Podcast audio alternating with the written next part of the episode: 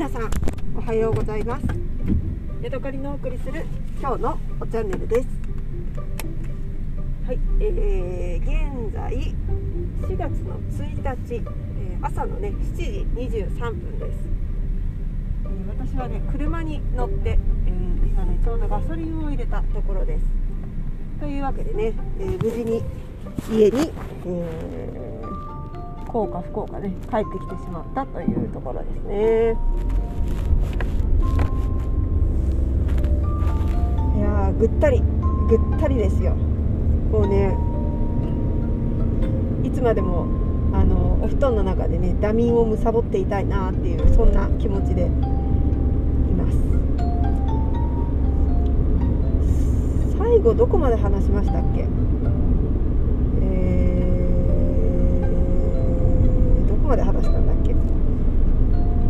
そうそうあのお洋服屋さんで買い物したのがすごい楽しかったよっていう話しましたよねでねあれから、えー、無事に、えー、ムンバイの空港からね東京駅に乗り東京の駅から、えー、また新千歳空港に乗りっていう風で結局ね、あの無事に帰ってこれたんですけどもちょこちょことね、あの少しエピソードがあるのでね忘れないうちにそのお話をしたいと思います。まずねえっ、ー、とあそうそう最後ねムンバイの空港で400ルピーぐらいまだ余っていたんですね。なのでお買い物をねこの小銭をどう使い切るかっていうのを私はいろいろ考えまして。で、えー、まずね、あのー、空港内にファブインディアが入っていたのでそこでね、あのー、気になっていたトゥルシーティーというトゥルシーのねお茶を買いました。でトゥルシーって何？って言って私その前の日までファブインディアで聞いたんですけどホーリーバジルのことだよって言ってました。なんかねノンカフェインで、あのー、いいんだみたいなことを言われたので、えー、2つね普通のトゥルシーティーとそれからハニーレモンかなんかを買ってみました。まだね味見してないので美味しいか分かりません。それでもねまだね100ルピーぐらいなんか待っていたのでどうしようかなと思って、えー、空港内をねぶらついていたら自販機を見つけました。で空港内はねどこもねあの売店がすごく高いんですよ。なんだろうあのー、朝ごはんキットみたいなのを食べても市内だったら例えば60ルピーで食べられるようなものがねなんかね239ルピーとかね本当ですか？っていうような値段で売ってるんですね。でそれなりにねお客さんもちゃんと入ってるんですよ。日本円で800円ぐらいとかするようなものって800円じゃないか500円とかぐらいするのでねなんか本当に日本で食べるぐらいのね価格がねご飯がするんですね。でなんかバカバカしくてそんなの食べる気になれないので、えー、いろいろ探してみました。でね私がねその前の日に買った紅茶屋さん三茶さんのね商品もいっぱい置いてあったんですけれどもなんかねどれもね価格がねえー、そんなに値上がりするぐらいのねなんか倍ぐらいの価格がついてる気がしました。同じ商品かどうかよく分からなかったのであれなんですけどね。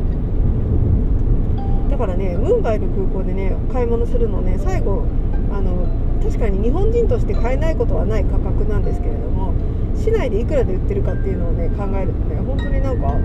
すごい値付けだな。どういうどういう気持ちでこれを値付けしているのだというようなねそんな気持ちになる不思議なねあの価格だったのでやっぱりねあの空港内ではなく外でね買うことをおすすめしたいと思います。で私が見つけたのがねあの自動販売機です。とは言ってもね日本の自動販売機みたいなのではなくてあのなんか海外の病院とかにあるビヨーンと押し出されてポトッと落ちてくるああいう自販機ですね。でそれをね見つけて、えー、買い物をしました。そこだとねなんかねあの小さいあのお菓子が20ルピーとか30ルピーとかねそれでも多分市内よりは高いと思うんですけれども、まあ、私でもいいかなっていうような価格でした。ただ私が懸念したのはねこういうのってお釣りが戻ってこないんじゃないかなって思ったんですね。なのでまずは小銭を入れながらねその出具合を確かめて、えー、やろうと思ってね。とりあえずまずはね50ルピーのものを買ってみました。で50ルピーを入れて50ルピーのものの番号105番とか選んでエンターと押すとそれがポトって出てくるんですよ。でまずね面白かったのが50ルピーのと表示がしてあって50ルピーのものを買ったのに入れたのは50ルピーなのにお釣りが15ルピーありますっていう表示が出てきたんでなんでやねんって言ってすごい笑ってしまいました。さすがやんと思って。50ルピーのものを買おうと50ルピーを入れたのにお釣りが表示されるというね。まずあの不思議な不思議現象が起きました。でもまあいいでしょう。それ買いました。でねそれをねあのー、それで「あれ？なんだこれ?」とかってやってるうちにあの インド人の男の人が来てでなんか私が「このお釣りってどうやって出すのか分かんない。どうやって出てくるの?」とか言ってやって一緒にああれかこれかとかってやってたらチェンジというボタンがあったのでそこを押してみたらちゃんとねお釣りが返ってきました。あこれじゃんとか言って。でもさ私これ50ルピーって書いてあるから50ルピー入れたのにお釣り出てきたんだよねとか言ったらその人がヒャッヒャッヒャーって言って笑っていました。でその人が私の次に水を買ってで私もう一つね違うものを買いました。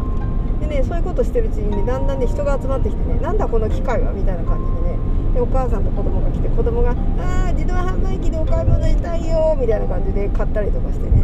なんかあんまり、あのー、インドでは珍しい機械なのかなと思って面白かったです。これでね、えーと、最後私ね50ルピー札が余りました。でもう一つ50ルピーのもの別にいらないのでえっ、ー、と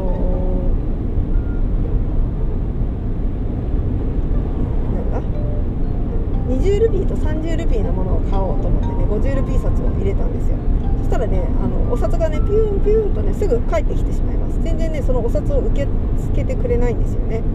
だからねああそっか残念。最後じゃあ50ルピー余らせて帰るのかと思いながら、えー、テクテクまた別のところへねあの搭乗口へ向かって歩いていたら別のね自販機がありました。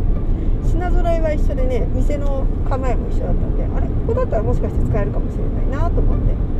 で、えー、20ルピーのものかさあ先に30ルピーのものを買ったのかな。でねお釣りが出てきたのでそれをもう一回使って、えー、20ルピーのものを買おうと思ったら最後ねなぜかそのお金が飲み込まれてしまって、えー、何もね出てきませんでした。お釣りも出てこないし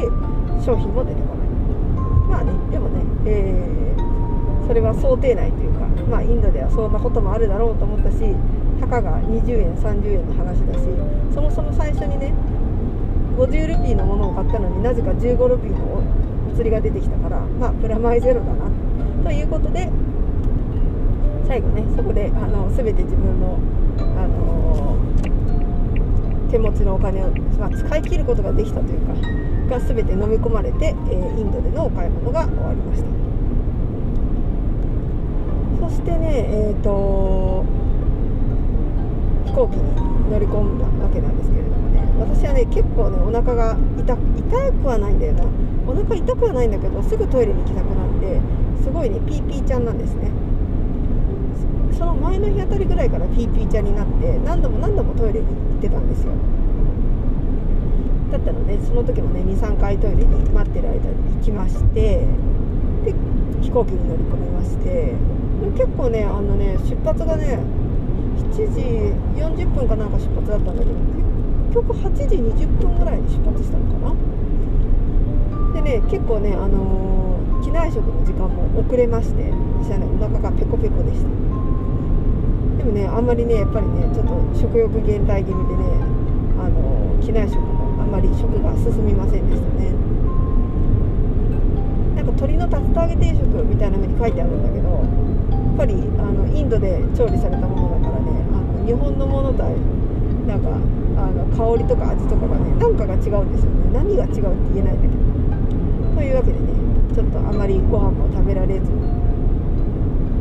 えー、っていう感じで、えー、日本まで戻ってきました。